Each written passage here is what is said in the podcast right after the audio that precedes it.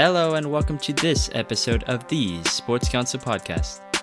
I am your host Matt, and I am here alongside Gav and G for this episode of the show. With so many games taking place this weekend, we took the time to watch them all for you. We'll share some of the biggest observations we made just from watching Week 2. We'll then give you our starts and sits for Week 3 and recap a dramatic Week 2 in our Listener League.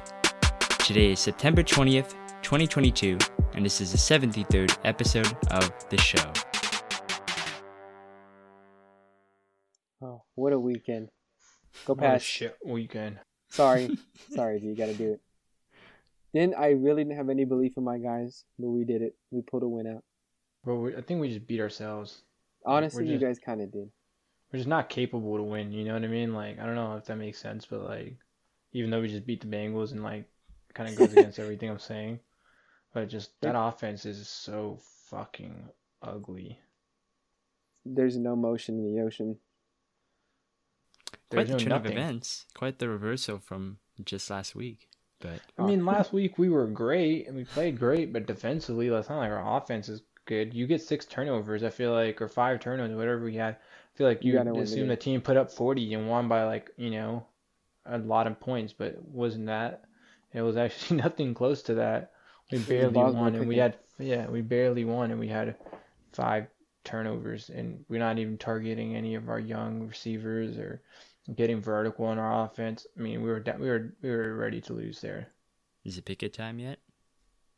No, it's fire off Mac Canada time now. Switching the narrative for a couple of weeks. This is why you never overreact to Week 1, folks, because just like that. You know, Jonathan Taylor puts up, 4 points. Saquon Barkley barely has a great game. I don't think any running back this week put up more than 17 points. I think that's what the stat I saw was. So, you know, if you had a bad running back day, so did everyone else. So, you know, there's no need for panic.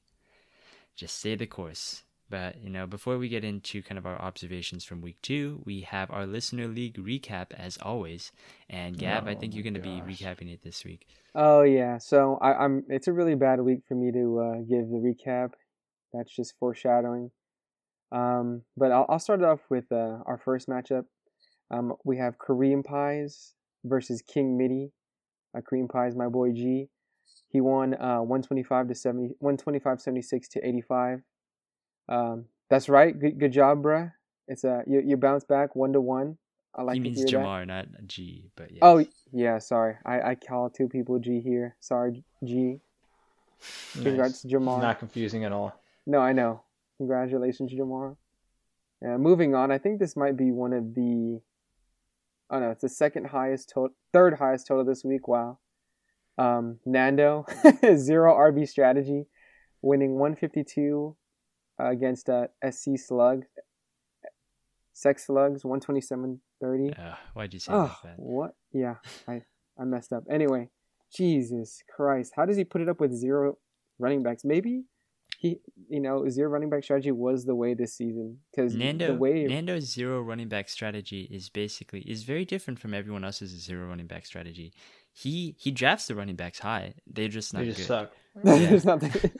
Yeah. Which is wild. And he has like JT or something.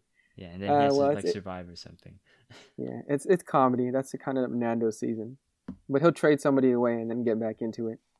What else do you expect from Nando, right? They complain and cry and then come back and then hit a brick Week 1. Nice. So moving on, we have I Hate Westworld, Dylan, our resident podcaster, against up and new coming listener.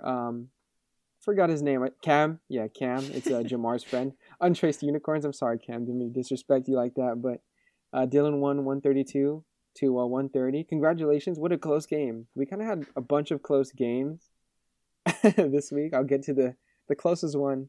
He won by the skin of his teeth with Jalen Hurts. He had Jalen Hurts in the last game of the week.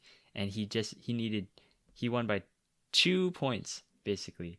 So if Jalen Hurts didn't scramble for as many yards, 30-yarder, yeah, man, And Dylan says that he wants to retract any of the hate that he previously had on Jalen Hurts. No, dude, he's not here today, but he wanted me to say that for him. The hate is real because, I mean, the Eagles play trash teams like the next 6 weeks, dude. Seriously. I think they have like the Jaguars and like the Lions again. They're trash. They're just playing trash teams. Lions again. Oh, they don't have the Lions again? Either way, they have some trash matchups. So they're not really that well. We'll see. That good. It's all fake. So all fake I was news. Talking about all fake news. Don't buy into the Hurts propaganda. Anyway, I was talking about close matchups this week, and our resident podcaster G here unfortunately lost to his biggest rival yet, Brian. Elnerd. It was a very. I'm so. Kirk Cousins was trying to give G the win, but unfortunately he couldn't throw another pick. Well, G lost. Dalvin Cook did not want to produce anything to him last night. Nah, dude. It was a dud. Not a single thing productive coming out of Dalvin Cook. This is trade him depressing. Away. Trade him away to me. So G lost 139-26 to 139-74. Can you imagine? All he had to do, Dalvin Cook just had to touch the ball once. It could have gone for negative yards. He just needed, 0.5 negative yards. All he needed to do was get one more reception. He had 0.5. Like, he lost by 0.5. So then, Kirk Cousins had one last drive that took him all the way into the red zone, right? Yeah. So that's like what? So he needed like 25 yards. Like 25 yards is 1 point, right? So he, with 12 yards, from that Kirk Cousins last garbage time drive, I think Bryant would have lost. He would have, seriously, and it's awful. I feel bad for you, G. I'm sorry. That's never a good way to lose. No, I am. Seriously, that's never a good way to lose. Go Pats. Kick you while you're down. Ah, jeez. That was terrible. It was fantasy football. Fantasy football and your team, regular football. Jeez. Oh, just Cav. Thanks, Cav. Sorry. No, listen, I don't mean to add on. But okay, I'll move on. I'm sorry. I'm just talking a little bit too much against G's destruction. Moving on. Okay. You know what? Actually, we suck. We should never do a podcast, guys, because we all lost this week. Matt Ratatouille scored 128, and he lost to Ugly Kid, our resident. He needs to come on the podcast. Ugly Kid, you need to come on one time, bro. Matt lost to him 157. It was like a 29-point disparity, which is wild. But Jalen Waddle was really coming through, and Josh Allen with the 4 TDs, then tutties. It's wild. Lamar Jackson had 40 points for me, and I like that. Oh. Everyone else did not really do anything except for T. Higgins. A little bit of Darrel Henderson here, a little bit of Daniel Carson there. But, 40 points from Jalen Waddle, 29 points from Josh Allen, which honestly I already lost. So, Josh Allen just, poured it on at the end. It's kind of like, a victory cigar. And that's why our ugly kid is named now is Josh Allen or Guts. So, whoa. You got to censor it out for the little kids, dude, that watch our podcast. So that's why I didn't say it. Josh him, bro. Josh him. Oh, okay.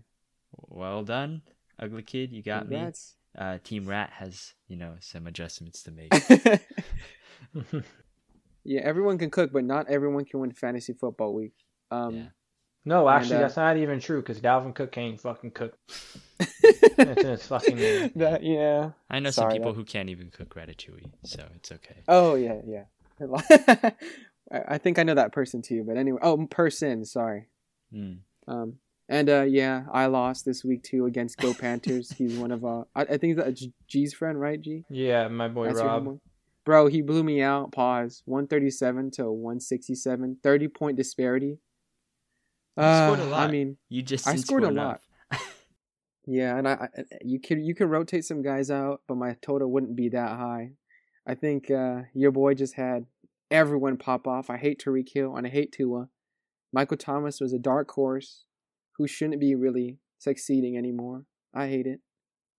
Can't Snide Boy go away? His entire team popped off. No one scored less than 10. Well, I guess Elijah Moore did, but dude, Christian Kirk was trying to pull up for me, but... Did you know the crazy thing about it is that if you look at the sleeper report, basically he wasn't even at his max efficiency. If he started everyone he should have started to get the max amount of points, he would have had 176 points. If you started everyone you had to start, you would only have 147 points. So the bright side about these sleeper reports is that, you know, sometimes you just have a bad matchup and you're just going to lose. So, yeah, you know, at least there's that. It's not, no, well, thank you for looking on the bright side, but, you know, I still lost, and I hate... What's his name, dude? What's his name, G? Go Panthers. Robbie. His name is Robbie? Yeah. Kill yourself, Robbie. What a stupid name. Yeah. Nice. We love our listeners. We love our listeners. You know, either way, that recaps our very wild week 2, in which all of our podcasters lost, except for Dylan and Nando. Thankfully. But they don't even come on anymore, so, you know, screw you guys. Either way, right now, Ugly Kid leads the pack at 2-0 with the highest point total. We also have Go Panthers and Nando as our other two undefeated teams.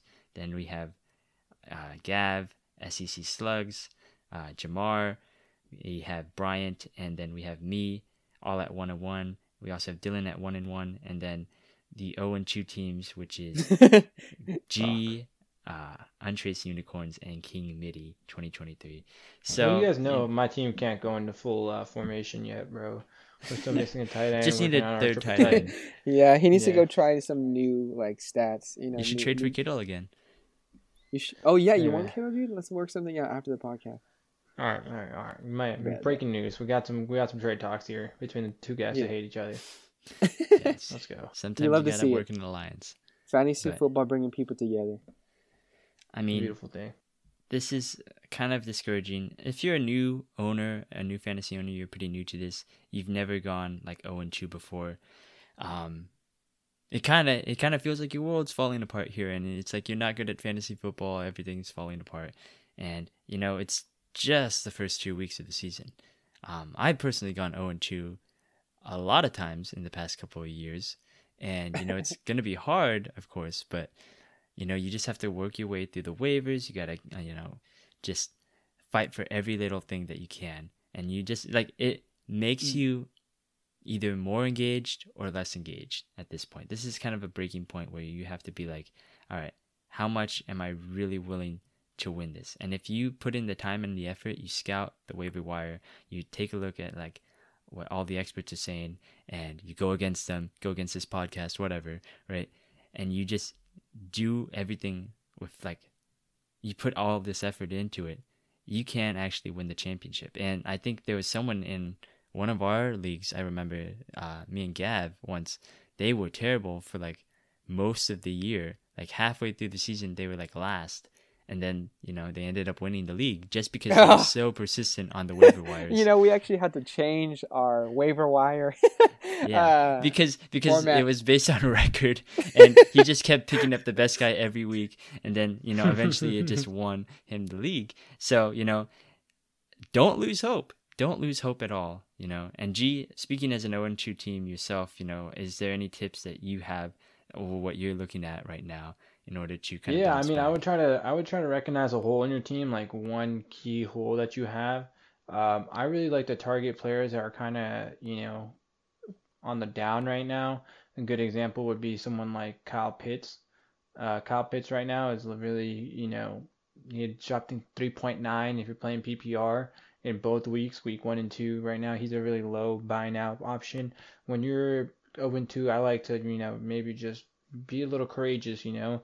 You got nothing to lose. You already haven't won a game. You know, you don't need to trade everything away, but you can go look at it. Okay, I have a tight end hole. Maybe I can get that in the waiver wire. Maybe I can make a trade for someone who's not performing as well.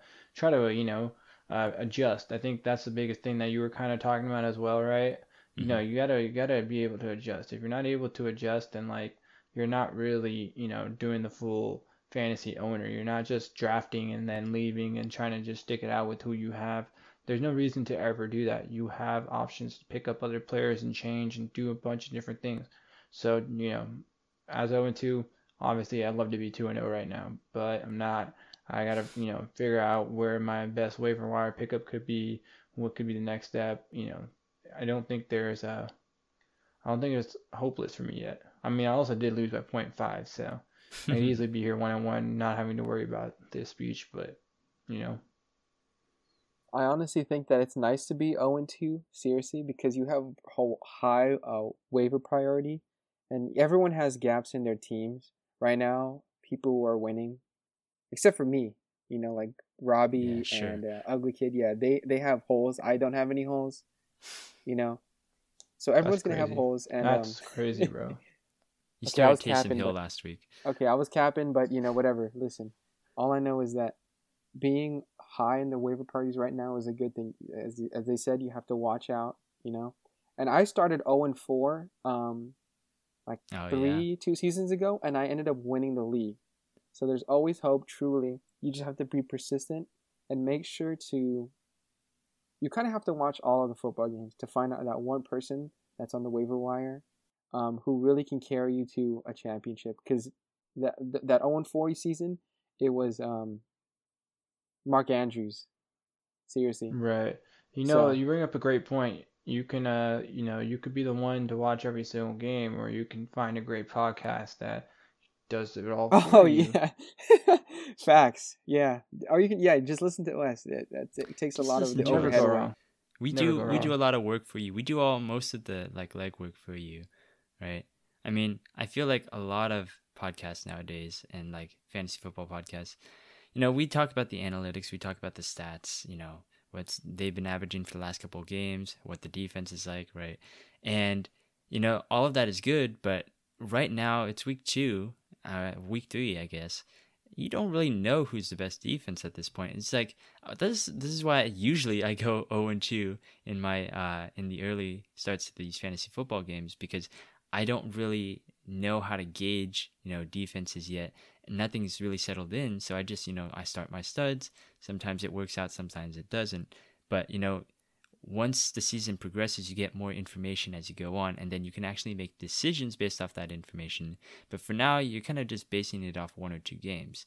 So I feel like the best policy to do at this point in the season, in like the first 4 games, as it were, is to just watch the games. You know, you just have to see what passes the eye test, you know, make the observations, see what is going on with your players and the trends that you see in them. And it actually will open up a lot of things that the stats won't show you sometimes. So, you know, we're going to kick it off here. We looked at a lot of football this past Sunday, this past Monday, Thursday night. And, you know, we got some observations for you that might be very relevant for your fantasy team. So, who wants to kick us off right here? Go ahead. You start. Go. Okay. I mean, I watched the Lions and Commanders game myself because I actually had a lot of players involved in that game, which is weird because you don't really want to be a Washington, Detroit kind of holder most years. But, you know, this season might really change that because a couple of things I noticed. One might be pretty obvious. But I will tell you this, Amon-Ra St. Brown is not going anywhere at all. And, you know, I discussed this briefly back in the offseason when we were talking about wide receivers and the hype trains. And I bought into the hype train on Amon-Ra St. Brown because I remember seeing, you know, that they were using him differently. It wasn't just, you know, kind of that Kenyon Drake, oh, he just went off at the last, like, couple of games of the season because they weren't prepared for him. No, they were using him in a very different way. And that was the same case here. Amon-Ra St. Brown was basically like a Swiss Army knife. It was almost reminded me of Deebo Samuel in the usage. You know, I think he broke off a couple of runs, one of which I think went for 50 yards, you know, much to the chagrin of my fantasy team because I wasn't able to pick him up. I was against him that week. He destroyed me. But, you know, I still praise the sun god. You know, he won me a championship. He can take a week away from me. So, you know, and Goff hyper-targets him. On third down, Jared Goff just looks for him. So weird. Yeah. I don't know what's going on, but, you know, you have to believe that he's going to stay no matter if Jameson Williams comes back. DJ Chark's not really in the picture at this point. He's like the secondary target. TJ Hockenson, though, is the big concern if you are a TJ Hockenson fan because, you know, if you own him, he's not getting the looks that you think. And it's been going on for a while now. Ever since last season, you know, we thought Hockenson was going to be the primary target for Jared Goff because he was literally the only target there. But, You know, it still hasn't manifested at this point. Now you got Amon-Ra St. Brown there. You still got DeAndre Swift there, who they also thought was going to take a lot of touches away from Amon-Ra. You know, Jameson comes back soon. Yeah, chemistry is so important with your receivers and quarterbacks. That's why I don't think Jameson Williams is going to be that much of a threat, because at this point, he's still rehabbing his injury. He doesn't have that chemistry with Goff. Amon-Ra and Jared Goff got together basically, you know, at the end of the season, and then basically now they're starting off strong again. And as long as Amon-Ra is able to continue to prove himself, you know, he's going to stay Jared Goff's favorite target. So, you know, I'd be concerned if I was anyone else, an owner of anyone else. But if you have the sun god, you chose very wisely. Yeah, unfortunately, I was not one of those people. Jesus Christ, I really wish. I mean, I hit on Christian Kirk, dude, because, dude, that guy's a baller.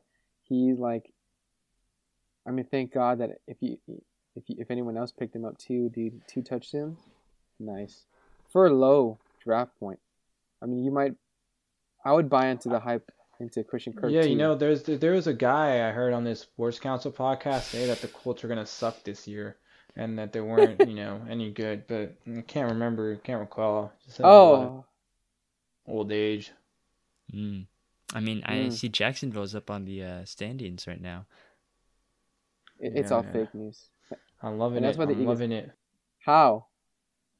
What do you mean? Duval? How? Duval Nation, baby. Ugh, trash.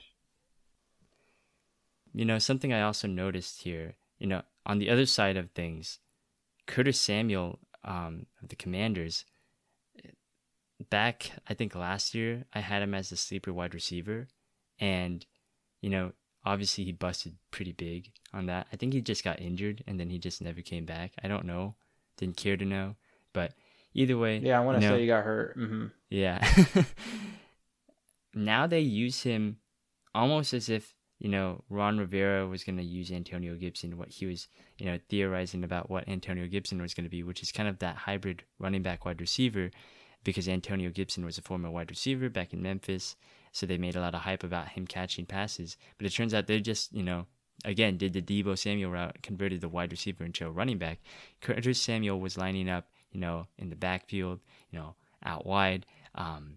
And he was kind of running routes everywhere, and kind of, you know, he took some handoffs as well. So, you know, if he is still somehow on the waiver wise, I would still pick him up, because I think I saw some kind of crazy stat where it's like, if he plays, like, I don't know how many, and I shouldn't be bringing up stats again, it's the eye test, but if you have 70% of the snaps, you know, played, if he plays 70% of the offensive snaps, he has been getting double-digit points every time he's done that so far. And I know it's been a short, you know, stint so far. It's a health thing for him.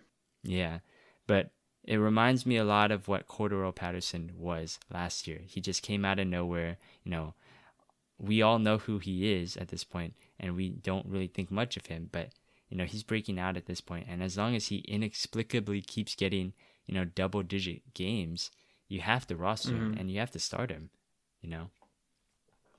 Yeah, definitely. I like that one. I like Irv Smith.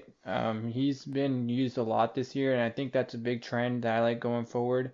If you guys watched the game, I learned that, he can't really catch deep balls, because if he could have caught it like a 40-yard touchdown, 50-yard touchdown, I think it was, and that fumbled right through his hand. So if you know, it's a big thing to say when it comes to players, because you don't want to like pick up a player based off a drop pass, but I'm just stating, you know, what happened here, and I think it's a good thing to still, you know, at least put into consideration, is that he got that deep target, and he is, you know, getting a lot of tight end targets. When you kind of would assume that Jefferson and Thielen's getting it, most of them, but I kind of noticed Thielen this year is taking more of a step back, and I don't know if that's just play calling with Kevin O'Connell, or if that's just, you know, just Justin Jefferson being the best receiver, so receiver targets are just going to him.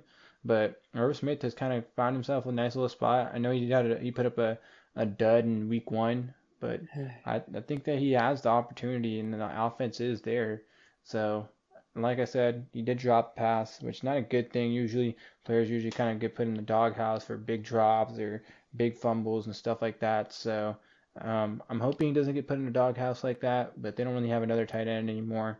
So I just feel like his kind of work there has a nice floor as long as he catches a pass.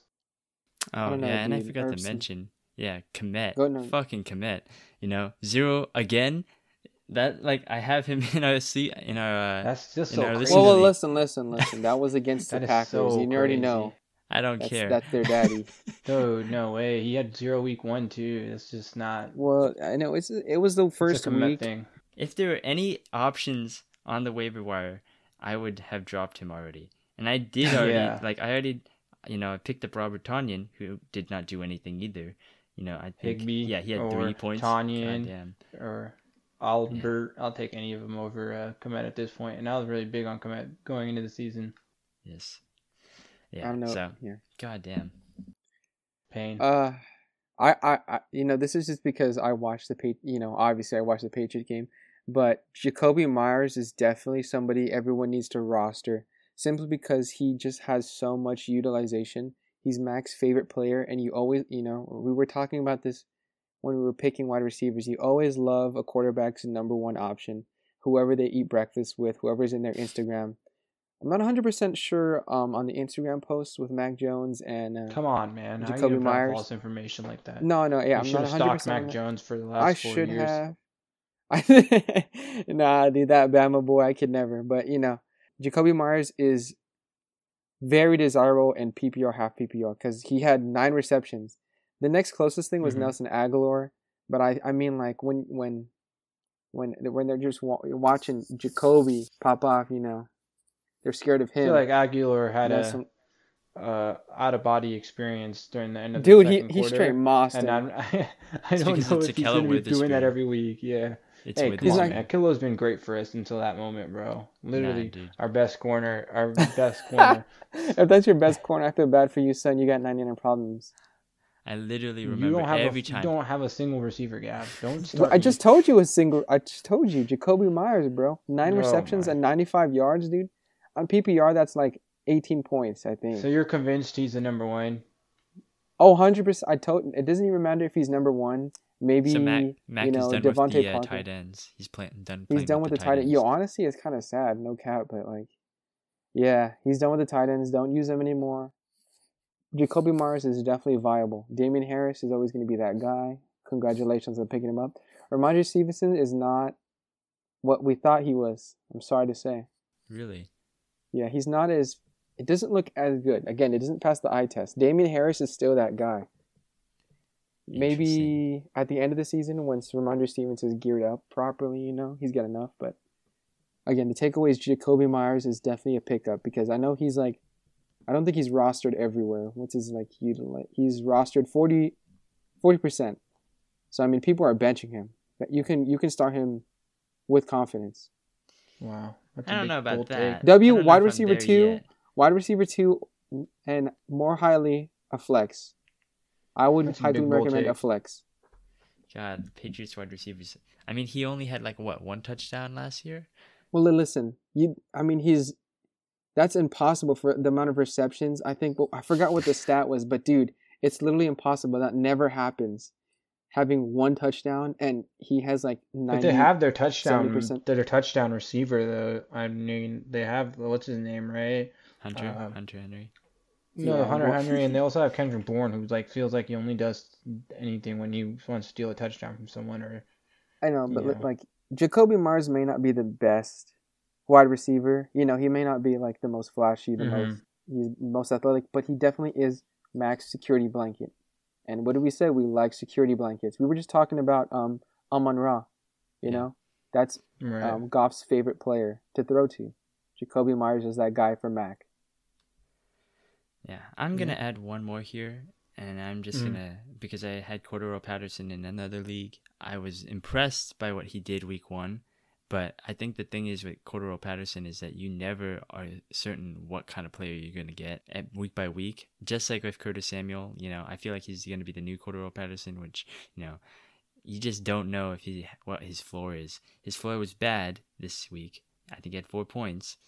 And it's because, the majority of the week, Atlanta was down 28-3 to the Rams, which is sad for another reason. But, you know, Patterson does not get any snaps in a blowout. And when I mean no snaps, I mean he's not on the field. Like, he's not in the backfield. He doesn't get carries, right? And if he's just not even showing up on the field, that means, like, he can't even catch a ball, right? He can't even block for his guys. So it seems like Arthur Smith is being very, very selective on how he's going to use probably his best weapon other than Kyle Pitts, who he's also not using this year. So, you know, I would be very, very cautious. If you see a game where you see Cordarrelle Patterson's facing a really good team, the Falcons are facing like a Rams-style team that could blow him out, I'd be even more cautious of playing him because, you know, they will take him off the field basically if they don't think the game is close. And it's almost like, you know, he's basically kind of their victory cigar almost in that, you know, they're going to use him when times are good, but, you know, they're going to just take him off the field completely. Like, they want to preserve him. He's like 30, 31 years old, right? And he's a running back who just converted into that position. So I think they're trying to preserve him, but that doesn't bode well for opportunities in fantasy. I mean, dude, if you're like relying on Patterson, just kill yourself, dude. Hey. Don't worry. Like, oh, yeah, my guys are coming back. You can kill yourself. I'll just throw this out there real quick. One more. Noah Brown, Dallas Cowboys. Cooper Rush is that guy, and so, Noah Brown is his. Just talk about bad days. No, dude. Listen, we thought that the Mahomes. You know, all last year. Let me just give myself a shot. Last week, I think I'm pretty sure I hit on everything. I don't except think for did. Maybe with the Chiefs. You had Rex Burkhead versus the Broncos as you started. Okay, that was the only one. And then what happened to Derek Carr was kind of sad. Whatever. Yeah. Bogang, well. Mahomes. You could sit Mahomes, Sutton, Dawson Knox. Chiefs were not that good. Let's be honest. The wide receivers. Yeah. It was a very lackluster game. I just have one more person I think you can officially cut from your roster, and that for me is Kadarius Toney. If you're keeping him around, it's been a painful just 2 weeks of the season watching him not play. I kept Kadarius Toney, and I cut Garrett Wilson. Wow. Yeah, I would do that too. That's a painful one to begin. I hope the Giants cut Toney so that the Patriots can pick him up, and then we'll have like a really good wide receiver. Every time I see Toney, he looks electric out there, and then he gets like two targets. So I don't get what the hell is going on. What do you guys think about another similar receiver to Toney, who's just kind of been absolutely shit this year? Is Darnell Mooney? Do you think he's cuttable? He's not cuttable. Oh but, no! But the tax you paid on him. Yeah, you're getting there. Definitely. He's getting there. One more week. I'm about that range, yeah. Mooney or Garrett Wilson? I don't know. See, the thing with Garrett Wilson, do you know why I cut him? It's because Flacco is the guy right now, and I don't know if that's going to be sustainable once Zach Wilson comes back, right? Mooney has 2.4 points on the season, though, Matt. Yeah. Yeah, but they play the Packers first. Yeah, you could chalk it up to Jair, right? So, like, you don't know. Yeah, a shit show to Weather and the next one to Jair. I mean, that is very fair, and obviously Jair is a number one in the in corner terms, but I think the concern should be because Justin Fields didn't pass the ball, right? If you don't even get to pass it, then you don't get anything, right? And I think he got like more throws in the Niners game in a monsoon than he did in the Packers game. But so it's the Packers, dude. They literally own them, okay? That's their daddies. They had like a lady with a poster that said, title. It's like the ownership title is to Aaron Rodgers and it's the Bears organization. Hilarious. I said like, well, I guess I didn't say that. I bet you found that hilarious. I thought it was hilarious. Look, dude, we own you too, so let's just. Yeah, 11 attempts. He had 11 attempts. So, I don't know. Maybe Wilson, like. Just see one more week. I'd go one more week, but if you have to start someone right now, I'd probably go Wilson. There's always a rookie wide receiver. Maybe I think Wilson has the. Well, he should. He's the first wide receiver. Yeah. Drake London was the first wide receiver, and he's. Oh well, that's stupid. Yeah. That was stupid. Well, Wilson is still on the waiver wire, so pick that guy up. Yeah. I think he's 5% roster or whatever. I don't remember. Never mind. He's 63 now, but still. Damn. Yeah. Should have been 64% for me. Yeah. Oh, well. Anywho, that was some of our observations for week 2. If you like the segment, we might keep it up later for later weeks, but, that's just what we saw from the eye test so far. All right, let's get into these week 3 starts and sits here. So again, we're just going to share with you our best starts and sits. We aren't going to share, each of them, because sometimes all of us don't have them. Again, it's a hard thing to choose right now, based off the defenses. We don't know exactly what are the best defenses or not. So we're just trying to pick our best ones based off of our gut feelings and kind of just the prior last 2 performances. And we're not going to pick easy ones again. No Josh Allen's, no Derrick Henry's on our list. Yeah. All right. You start off, Matt. Let me just... This is an interesting one here, and I'm a little bit motivated by the fact that, someone came up to me the other day and they're like, I lost my quarterback in Trey Lance. What do I do? Because the quarterback market is terrible right now on the waiver wires. And I'm like, okay, that can't be true. There's at least one starter on the waiver wires. Like, only 10 quarterbacks are rostered, so let me see Jimmy. Who you have. Yeah, and then, the free agents, yep, it's a mess out there. You got broken back Jameis. You got, Carson Wentz out there. Can you really trust Carson Wentz? You got Marcus Mariota, maybe looking at your best option. I'm going to go with the guy that I watched this week, which is Jared Goff versus the Minnesota Vikings. This is a hard one to digest. But, that is wild. If you want a guy that you need to get a guy who's been proving it for the last couple of weeks, I guess Goff is your guy. Let's erase all prior history here. Even when he was, the Rams starting quarterback, they shipped him off, obviously, but he was able to put up enough numbers to make it to the Super Bowl, put up a top 5 offense. And, they say that the more weapons you have as a quarterback, you probably look better, even though you weren't really that good in the first place. Sometimes the weapons make you look good. Amon-Ra St. Brown basically has been helping Jared Goff look like an elite quarterback. DeAndre Swift has made him look really good. And I think he's top 5 in passing yards right now, I want to say. So, you're trying to go for the stats here. Minnesota just completely got decimated by Jalen Hurts. They're coming off a short week. So, I think Jared Goff has the weapons necessary to pull off the upset here, because that defense of Minnesota's was very, very discouraging, to say the least. And I feel like, never mind. I won't back the Minnesota up. Go ahead, Matt. I'm sorry. Yeah. So let's try Jared Goff, everybody. Let's see what happens. That is a wild ride. I could say, but I was gonna say the same thing, Gav. That is one ride I do not want to sign myself. I know, dude. Well, he was MVP a couple seasons ago, so maybe we're just tripping. He was not MVP, wasn't he? Or not MVP, but he was in the running a couple seasons ago. Yeah, I guess. Yeah, I guess. Yeah, I guess. I'm just trying to buy. I'm just trying to help Matt's cause, Let me tell you about the MVP about this year. Oh, God. And Justin Fields. I'm just kidding. But he is my start for this league is Justin, Mr. Fields. And I'm playing the matchup here. I like the matchup against Houston. It's a shit off. Not even mid off. We've downgraded to shit off. And, it is what it is. But I just kind of like what the matchup is. It's just really, I feel like he can be, he's not going to be under a lot of pressure. He's going to have the opportunity to get some runs in, get Mooney get him more involved. Even though I said cut Mooney, I don't think that really affects Justin Fields. He's he's been productive, sorta. He kind of just makes something out of nothing, and he looks like he's kind of like Jalen Hurts from last year, where he's just gonna games that he's down, he can just rush, and then hopefully he can kind of develop the passing after, and that's just kind of an add-on. It's not the greatest fantasy start, but I think for me it's just the matchup and the running opportunity gives him a safe floor. So you put those hand in hand.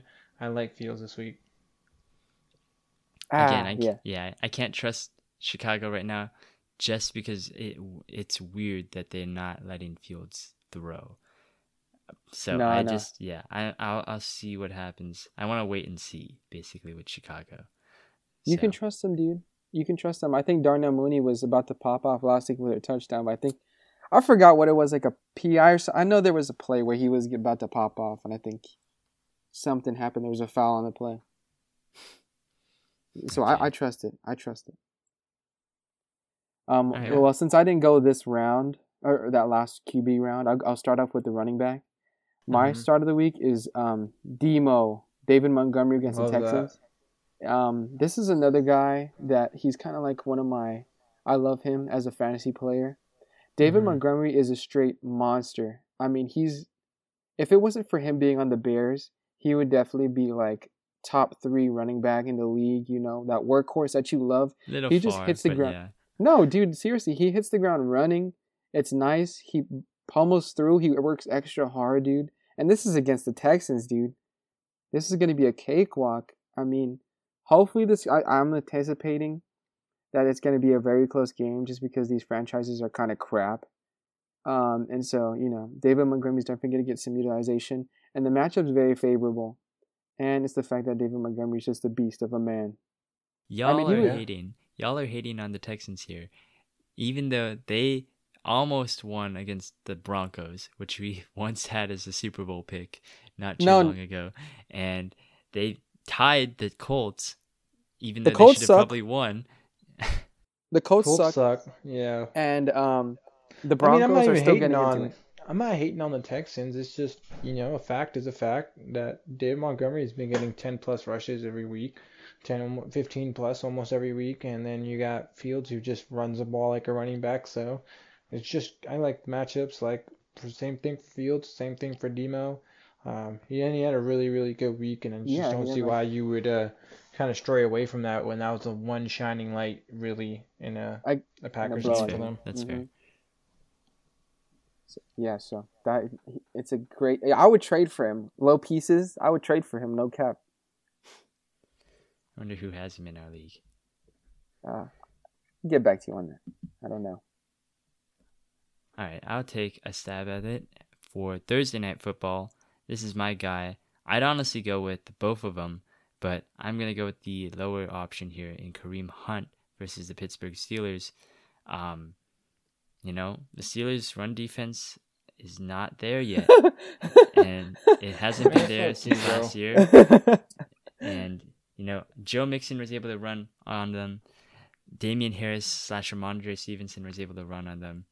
I think the Browns, who are best suited for the run right now and have been absolutely gashing opponents, you know, left and right. It doesn't even matter, first of all, if the Steelers' run defense is good. The Browns will run on them, and they run the ball really well. Their offensive line is really good. They have, you know, I want to say they're in the top 5 in terms of rushing right now. And, you know, whether it's Nick Chubb or Kareem Hunt, you're probably going to start Nick Chubb. First of all. So if you're waffling right now on Kareem Hunt to put in your flex on a Thursday night game, never put, you know, players in the flex on Thursday night. Never stack. Put them in the running back position. And I think it's going to be fine for you to start Kareem Hunt. I think he's going to have a big game. You know, he still wants that contract. He still wants to, you know, get paid. And I honestly think that the Browns are going to try to run all over the Steelers. And I think they're going to work successfully. There's no TJ Watt, right? No. But he is coming back soon from a torn pack. I'm not sure how that works, but that is. I know they moved it up a couple weeks, months? I think. I'd be really, you know, confident. Kareem Hunt tends to have good games against us. I like games, but he has at least productive games. I'm going to tell you right now, like a hater, not saying he's not going to do anything, but yeah. Browns are averaging 200 yards a game right now in rushing. Jesus Christ, yeah. They're gonna run that shit. I think someone else is gonna go hunting for like some fights that game though, for sure. Per se. I don't know if Myles Garrett is even playing, but yeah. He's gonna be hooping, hollering. You think what happens if, you know, they bench Trubisky and Mason Rudolph comes in on a Thursday night football game against the Browns? Please, Lord, give me some drama. I love it. Also, I'm in that same situation where I have Hunt on my bench and Nick Chubb starting. I'm going to be honest with you. No, I'm not. Kill yourself. Sorry. I just can't, dude. I have Christian Kirk. Everything okay? Oh, well, you know, I just watched Game of Thrones, so. Nice. Oh, yeah. Classic. I'm ready to murder people. Yeah. Okay, that's fair. I don't really have this guy as a start. I just have him as maybe a more of like keep your eye out on him. Darrel Williams from Arizona. He just put two productive weeks together. I mean, I'm not the most familiar with his name. I'm not gonna act like I'm like a big Darrel Williams fan. So that's why it's not a start. It's more of just a if you got maybe an extra roster spot and you're looking for maybe a decent running back, I think he's one to just keep your eye out on for. So if he pops off another week, next week, and then you know you listen and you hear about him, and next week he does at least 10, 15 points again or something, I definitely would then at that point think about picking him up and you know maybe starting him. But this week he is playing the Rams, so it's not the greatest matchup. But if he can be productive against the Rams, he can be productive against anybody, right? Well, yeah, definitely. Well, isn't James Conner? Did James Conner get hurt bad? Like, is he going to be out? He had an ankle sprain. I saw the game. Yeah. I saw it. I saw when he got hurt, and I noticed immediately because I was a James Conner owner for 3 years. I know when he gets hurt. So, it's never good. He never comes back from it fully. I'd roster Damian Williams or Darrel Williams. Yeah, if you have Conner, that's definitely a roster for me. Yeah, that's not even a discussion. Yeah, it's a great pick. I was gonna pick him up actually in our league. A lot of people like to roster extra running backs, so that kind of was my whole purpose here.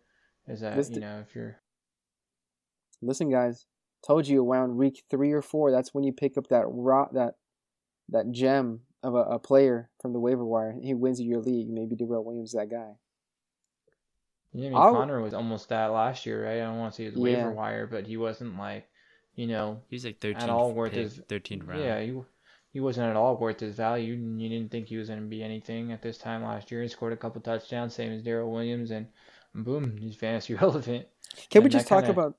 Oh, go ahead. Yeah, sorry, didn't mean to cut you short. No. Can we just talk about the? Oh man, I did it again. I'm sorry. Yeah, yeah. I like the matchup. Even though you know, like Aaron Donald and you know, those guys are great defense. They're kind of been struggling, and I think if you get behind with him, you can still see a good productive fantasy day from him. So yeah, that's what I was gonna ask. Like, what do you think about the Cardinals' offense right now? Just real quick, what are your like?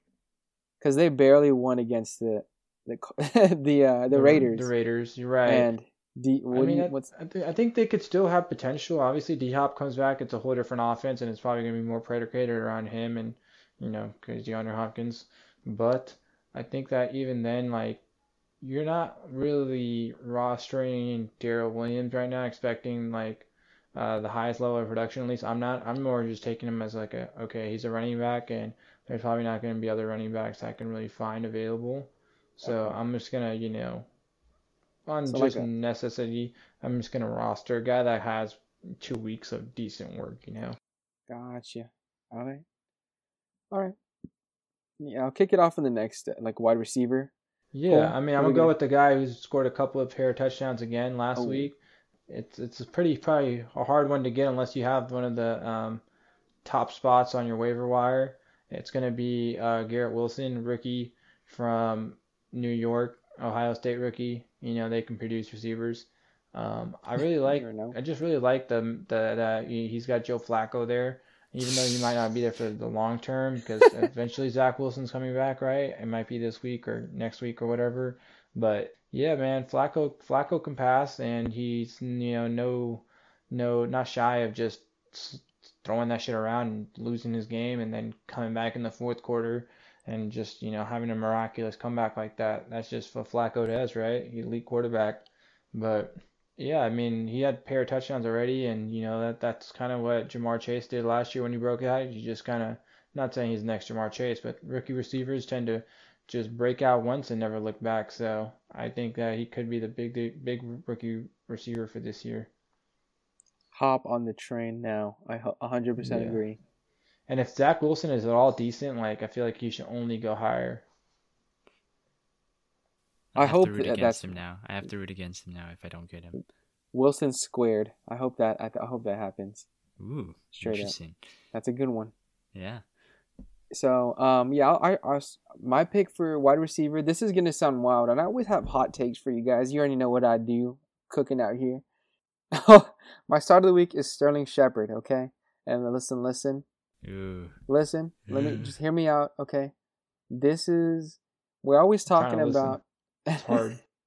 It's always, with wide receivers, you kind of want the security blanket. We were just talking about it. We keep saying it. We're going to repeat it over and over again. Security blanket, they eat in the morning together, okay? And Sterling Shepard is definitely that guy that that Daniel, what's his name? Daniel Jones loves to throw to. I mean, Sterling Shepard, I think last week against Carolina, he had the most targets, I think, out of the team. And so that's with, Kenny Golladay, Kadarius Toney there, which is wild. He even have a touchdown, and he had like. Kenny Golladay doesn't count anymore. He doesn't exist. Dude, but you were so high on him. No, I was not. I could have sworn people not to draft him last year. Well, anyway, yeah, and this is like, I'm not gonna say anything crazy. The Giants are, they're kind of looking up there. I don't know, dude. Maybe you want to get that guy, but Sterling Shepard is on the waiver wire. He's not rostered at all, and if he is, you guys are some lethal killers, and I love you guys. Sterling Shepard. If you got Sterling Shepard already rostered, bro, you're on demon time. Too straight up. But listen. I mean, these guys have a vision. Last 2 weeks, he got 15. And 9 points. Well, 15.10 and then 9.40. Right? That's wild. And this is Daniel Jones' favorite offensive weapon. And this has always been like that. Last year, he was a PPR monster. For me, as a flex, straight up, like before he got hurt, Sterling Shepard was catching bodies for me. He was really filling in when I needed to for him to fill in. He was averaging like, I don't remember. It was like 15, just because of sheer volume and targets and catch receptions. It was insane. So this is definitely a guy I want you guys to pick up on the waiver this week and roster him and start him at flex. Okay, I'm not saying he's going to be wide receiver too, but this is definitely a guy that can fill in a spot right now when you're still trying to discover who you want, who's good, who's bad. It's the third week football, and I already got you guys a golden ticket. Okay. Yeah, that's some cap. No, I'm not even capping, bro. This guy is legit. Sterling Shepard is Daniel Jones' favorite guy to go messing to. With you. I definitely agree with that, especially. And it's against the Cowboys. He's just been getting so many targets that it's hard for me to kind of stray away from that. Just like production is there, and why question it and overthink it when it's just and so he's available there. You're not going to get him. You're not going to get Garrett Wilson. Best next thing I got you, Sterling Shepard. Right. I think that if you don't have the number one waiver priority, you're probably not getting Garrett Wilson. I feel like he's on everybody's list right now for who they really want, right? Yeah. And I'll just throw another one out there, Sutton, against the Niners. Niners suck. Wrong. Yeah, let me know, Matt. And Jerry Judy's out, so, bro, Sutton's going to be feasting on them targets. Feasting. Nah, you're going to get shut down. You better stop the cap. Ward. We got Travarius Ward now. No. False. Second best Ward. I just want to say, first of all, about my Niners. We're back in the bad year. Welcome. I said again before we started recording, there's only two different years in Kyle Shanahan era. It's the year that we look good and promising and get ready for the should take a next step next year, and then there's the one where by week 2 everyone's hurt and the season's over, and it's literally happened every other year. Like it's it's playoffs or potentially playoffs, and like Jimmy's undefeated, we're gonna get even better next year, and then Jimmy tears his ACL, right? It's like, and then we made the Super Bowl, and then everyone gets hurt. Nick Bosa tears his ACL, right? We made the NFC Championship. Trey Lance broke his ankle. So, yeah. Here we are. We're in year 6. This is the bad year. So, good job, dude. Guys. Well, you were just talking about how Jimmy got you guys to the Super Bowl, and he was looking – he could only get better. Now he's your starter. 3 years ago. Now that he's your starter, can she be, happy? Hey, I'm going to root for Jimmy G. You know, he's gone through a lot with the Niners right now, and I hope he has all the success in the world. I'm just not optimistic because I feel like I've seen this movie a couple times before. So, you know, I'm trying to be realistic here. And, okay, you know, I'm just going to enjoy it while I can.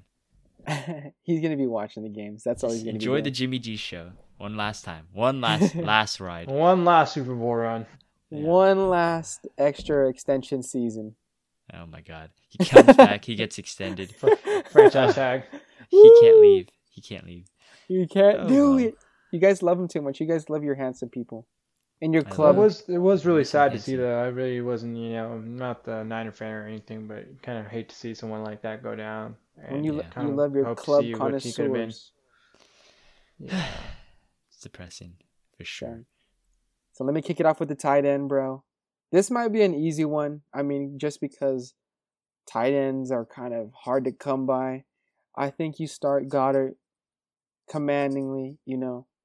The Eagles have moved away from the run, and this has only allowed Dallas Goedert to increase his production from last week.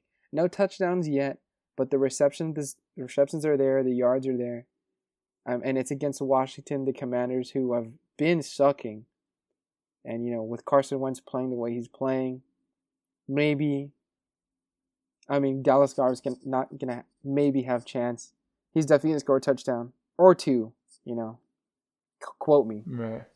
Yeah, that's a good tight end pick. I mean, he is probably already rostered, though. So, yeah, I'll try to find someone that's a little bit less rostered. I'd probably go Higbee. He had a good week against Atlanta. He got Arizona coming up this week. Good matchup again. You know, Matthew Stafford should be better going forward. I just feel like, why wouldn't you have him? Especially if you're, you know, owning Kyle Pitts or one of those guys like Schultz or something. You know, if you've got a questionable tight end, Higbee could be a good pickup. Tight ends are tough. For everything I, you know, did, at least I drafted Cole Kmet in the last round instead of drafting Kyle Pitts in like the sixth and like getting the same production. Well, actually, you know what? Kyle Pitts got 2 catches in each game. He got 3.9 in each game, exactly. Yeah, so I guess that works. Consistency. You know? I mean, this thing with Cole Kmet and Kyle Pitts, they're both consistent. Cole Kmet with back-to-back duds, and then Kyle Pitts with back-to-back 3.9. So, I mean, at least you know what you're getting. Yeah. Yeah. Well, all right. Let's go to our sits of the week here. I got a big one here.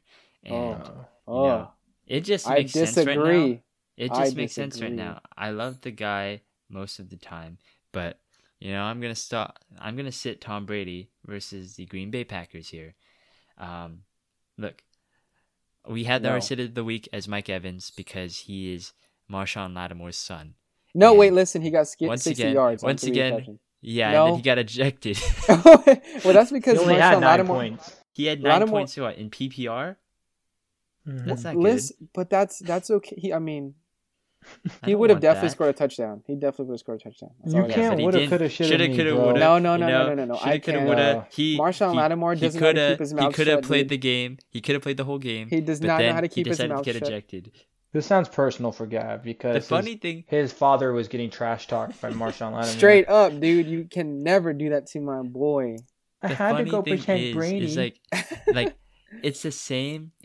I thought like they had a flashback of Mike Evans getting ejected. I thought it was the same footage because it looked like the exact same thing. I couldn't tell what was this game and what was like the last game or like last year. I couldn't tell because it looked exactly. I was like different angle. Either way, you know, he's out.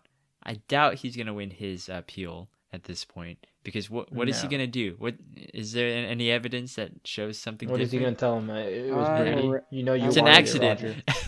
Like, I slipped and fell and pushed him. Yeah, I was trying to get to the sideline real quick. Yeah. But, you know, old man Julio is still hurt. And you got Godwin. He's still got a hamstring issue. So what do you got? What do you got? You got Russell Gage. Yeah. Uh-oh. You got Scotty Miller. Uh-oh. And you got Cameron Brate, who ain't Gronk. So, and you forgot that they signed Cole Beasley. Oh, Jesus Christ. Oh, that's that. Oh, he likes his white slot receiver, dude. Come on now.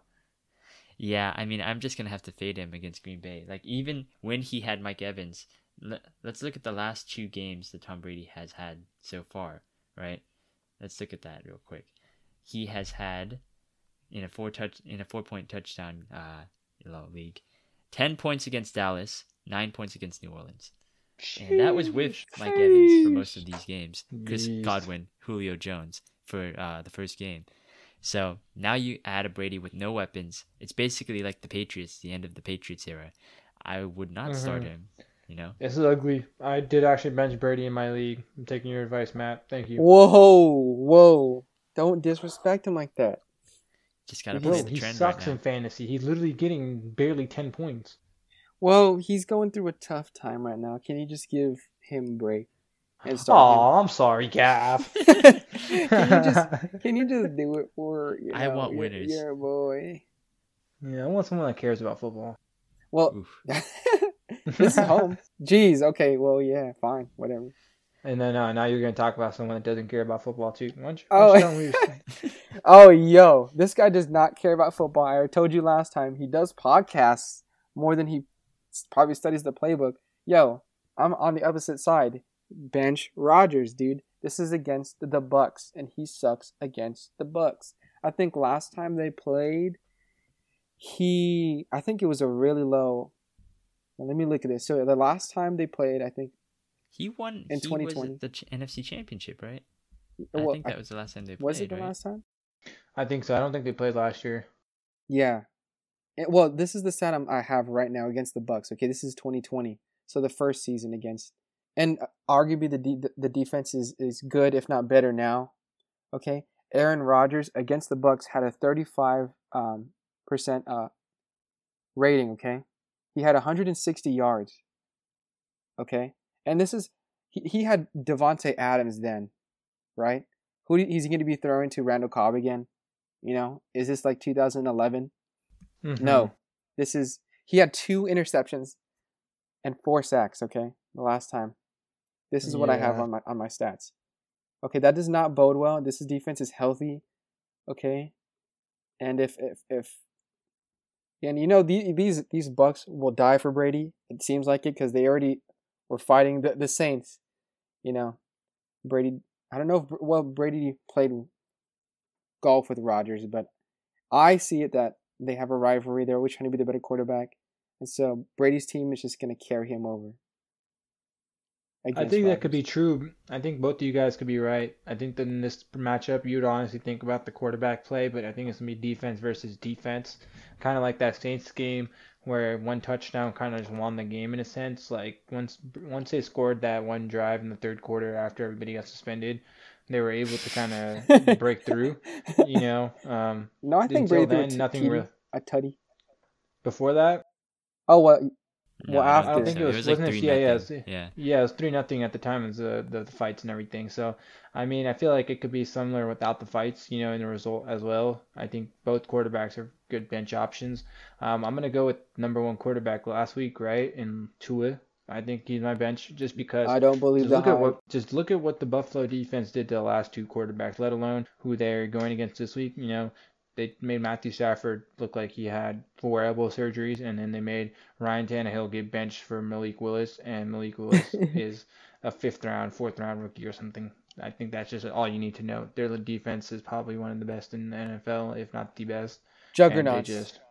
They're just gonna pick on Tua. I think they'll probably get up early, and then they're going to try to start passing the ball, and then I see a couple picks from Tua actually this week. Damn. I'm really excited for that matchup. That's going to be a great game, to be honest. Jeez. You really could, honestly. I hope it lives up to the hype. Yeah. Unlike Tua sucks, dude. It's, it's his wide receivers getting open. You know, you have to hit them when they're open. Come on.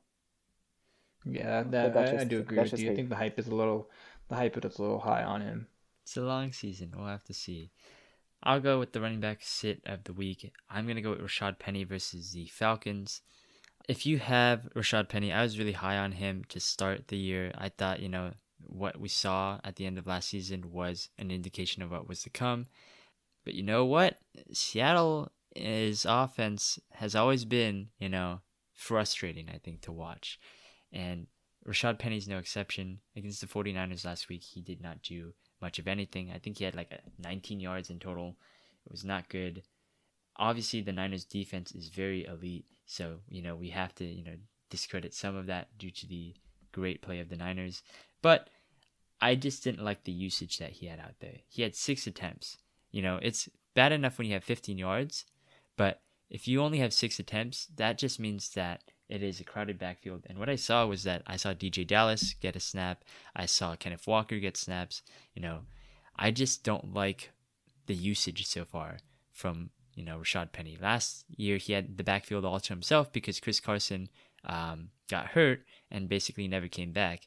And then they really didn't have any other options, so they finally started the first round player that they got so many years ago, and he actually, you know, popped off. But now it's not looking good. Defenses will key in on the run because they are not afraid of Geno Smith that much, right? I feel like the Broncos game has so far has been an anomaly, and I just don't believe that, you know, you should be starting Penny right now. You should bench him for a second, see whether or not he gets more carries again, but I would definitely not look at, you know, playing him, especially when you have a pivotal matchup right now. Like, if you're that 0-2 team, you can't wait around to see if he gets better right now. You know, you kind of just got to start the best guys you have or start a better matchup. Atlanta's a neutral matchup right now. So, you know, if he's not getting the carries, just don't start him. I'm going to hop back on the train of hate. I said A.J. Dillon against his grandpas, really, but it applies to both Aaron Jones and A.J. Dillon. Oof. I'm benching both of them against this Buccaneers defensive, you know, line, dude. Their run defense is amazing. I mean, this might be kind of crazy. I don't know. Buffalo just looks better, but I feel like the Buffalo's defense and the Buccaneers defense is kind of on point right now. They're like eye to eye. I'm not 100% sure. The Buffalo Bills might have it just on looks. They might be higher on the defensive stats and stuff like that, but I'm benching A.J. Dillon and Aaron Jones, okay? This is the Bucs we're talking about. They don't let anything go easy. You really love them Bucs, huh? No, I just don't like the Packers, if I'm going to be completely honest. Kind of feel like it's both, but okay. Oh, well, okay, yeah. Listen, I do pledge allegiance to the Brady, but, you know, it's not even a day. I have my bench for this week would be Javonte against the Niners. It's kind of controversial because I was really high on him, but this week just not liking the matchup, and I think Russ is going to try to do a little bit more with his own ability, especially because they're not going to have Judy. They're going to need to rely on Russ a little bit more to actually cook. Nah, dude, they got Sutton, bro. He can cook, and they're going to put Hamler out there, so, you know. So I'm going to stick with the controversialness, okay, with my wide receiver sit, Tyreek Hill. Okay. Ooh. I mean, I know he just popped off last week, but I mean, that was the script kind of, you know, it was meant for him to pop off, you know, what's his name was popping off. And so he got better looks. Jalen Waddle was popping off. So, you know, it opened up the field for Tyreek, but this is against the Billy Goats. I mean, the Bills, I mean, right now they're looking amazing, straight juggernauts. And this will put them to the test, I feel like, the Bills, really. I'm not worried that Tyreek Hill cooks the Bills every time he plays them? No. Well, that was with 14 seconds to contain Tyreek Hill. That was with Patty. Okay? That was with Patty. Patty moves. I don't think I could ever bench Tyreek Hill. You know, listen, the way that Tyreek Hill works is that he pops off one week and then radio silent for the next 7 weeks. It's true. I don't know about 7 weeks, but sometimes he puts up 20, sometimes he puts up 2. That's an over-exaggeration. Maybe like 2 games, 3 games in a row that he doesn't do anything. But this is definitely a game where I don't see Tyreek Hill being let big plays. Maybe Jalen Waddle will have a nice little game, you know, very small, 10 points, 15 points. But Tyreek Hill definitely sitting at like 2 to 5. Against these, I mean, I would say the best defense in the league right now. Okay. I'm going to go with Marquise Hollywood Brown versus the LA Rams. You know, I was a big fan of Hollywood, again, in the offseason, just like with Rashad Penny. But again, you know, the stats haven't been excellent so far. And, you know, he had 12 points, 9 points in PPR. And it's just, you know, half PPR, my bad. And I'm just concerned that the Arizona offense is looking a little inconsistent right now. And they face the Chiefs and the Raiders, both of which aren't, you know, known for their defense, and they almost got shut out for a while by the Raiders until they kind of had that miraculous comeback. And then, you know, they had the Chiefs game, which was, you know, mostly garbage time at the end of the game. So I don't know if I can really trust the Cardinals offense right now, again, especially against the Rams. I feel like it's going to be, you know, that divisional energy. And I think the Rams are kind of revved up to kind of destroy the Cardinals once again. They embarrassed them on the Monday night playoff game. And I don't know if Kyler's going to be able to do it to the Rams like he usually does. Like, I feel like, you know, a switch has been flipped, basically. The Rams kind of understand how to get him ever since he beat them in, you know, their first game. Then in the next game against December, he had 2 interceptions, and then the next one after that, he had a pick 6 in the end zone. So, you know, I feel like the Rams defense is going to, I think the Rams know they just got to stop the run, Kyler Murray running, yeah, and then limit him to being a passer, and Kyler will kind of stumble upon himself. Exactly. And then you would hope so. You also have Jalen Ramsey. You know, this is where the Cardinals not having weapons right now is really bad for them, because you got Jalen Ramsey. He's going to shadow one guy. Is it going to be Ertz? No. It's going to be Marquise Brown. Like, that's where DeAndre Hopkins, we really need him. So he's not that good of a cornerback, though, so whatever. Hey, man. It's neither here nor there. I'm just gonna go with the matchup right now. I don't think Jalen Ramsey is the best corner, but I think he's good enough right now to shut down Hollywood. Defo. I'm really throwing myself into the bus because, like, these are like big plays you're benching. For my tight end, I'm sitting Kittle, but that's assuming he plays. You know, which if he does play, it'd be way too early, and so that's why you'd be benching him. Because it's way too early for him to produce anything. I know Jimmy G used to love to throw to him. So that's definitely upside. I would try to trade for Kittle now. I know people were putting up trades. I know I was putting up trades, trying to give Kittle away. But definitely now, I feel like Jimmy's back. Trade for Kittle. But don't start him this upcoming week. I feel like you're trying to jinx it because you have Kittle in all your leagues. This feels like a gab jinx. You know, yeah, what? I'm notorious for doing that, but last week I kind of didn't. But yeah, and I'll throw out another name there if you really want me to. Just bench Pitts. I think you have to bench Pitts for a while, unless. Yeah, but you know it's hard. It's hard because you don't have a lot of tight ends left, so you know you just kind of have to try. Yeah, it's really hard. I'm just saying, like, pick up Higbee off the waiver or something. I don't know. Yeah. Don't be starting Pitts or Kittle. It's hard. Or Freiermuth. No, that's just straight hate. I'm just joking. That's just hate. Okay, one last one here. I'm going Dalton Schultz against the Giants here. This one isn't much of a, you know, I don't like it because I thought Dalton Schultz was actually going to be Cooper Rush's #1 target. Turns out it wasn't, and you know that was bad. And you know, he had like 0.8 points last week. So, and now he's dealing with a PCL injury, which is never a good thing to do when you're a receiver.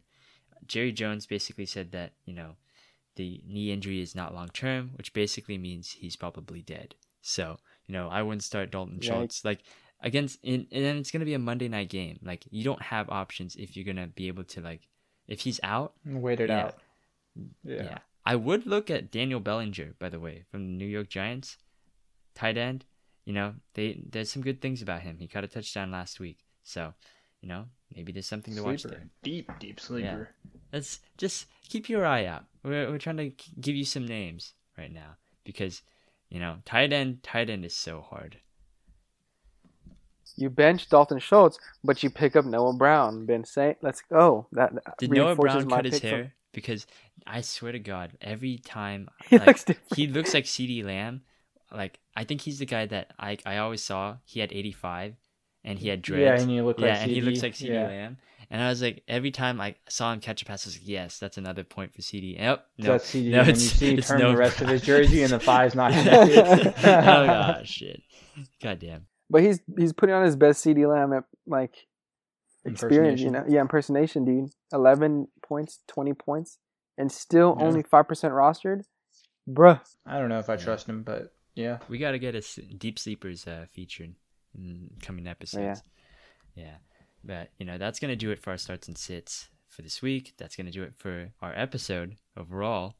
You know, be sure to, you know, listen on Spotify, iTunes, Amazon Music, and wherever you get your podcasts from. You can also follow our Twitter at Bay Council, as well as our Instagram, sports_council, to stay up to date on the latest and greatest of our sports takes.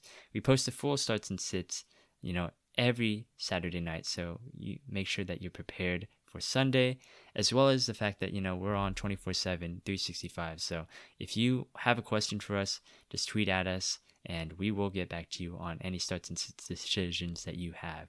So, and when you watch Thursday Night Football, make sure to bring a nice comfy pillow and a blanket. You probably will be falling asleep. This is the Steelers fan who's saying this. No, it's horrible, bro. It's hard to watch sometimes, bro. My girlfriend, I literally made my girlfriend watch Steelers game, and I could you not, she fell asleep within 5 minutes. Oh, doesn't that just hurt your heart, bro? You're like, babe, we were playing you guys. Well, I know. I'll be honest, I like cut off in the middle of it, and then I watched it towards the end. You couldn't even stand to watch it. No, I couldn't even stand to watch it either. It was like, it was toe to toe. I missed the... Bro, if Aguilar didn't catch that touchdown before the half, this game would have never got to double digits. I think it would have been tied, literally, at three points. Three. Seriously. Jesus. That's a sad state of affairs. Yeah. Well, it's only going to get worse this Thursday, too. You know, run up on Nick Chubb. Don't always go for touchdowns. Never try to hold yourself back. Wow, that didn't work. Beautiful, deep words by Gab while we end this episode today. Please, I need the point. Don't listen to him, Nick. All right, that's gonna do it. Good night, guys. Have a good one. See you.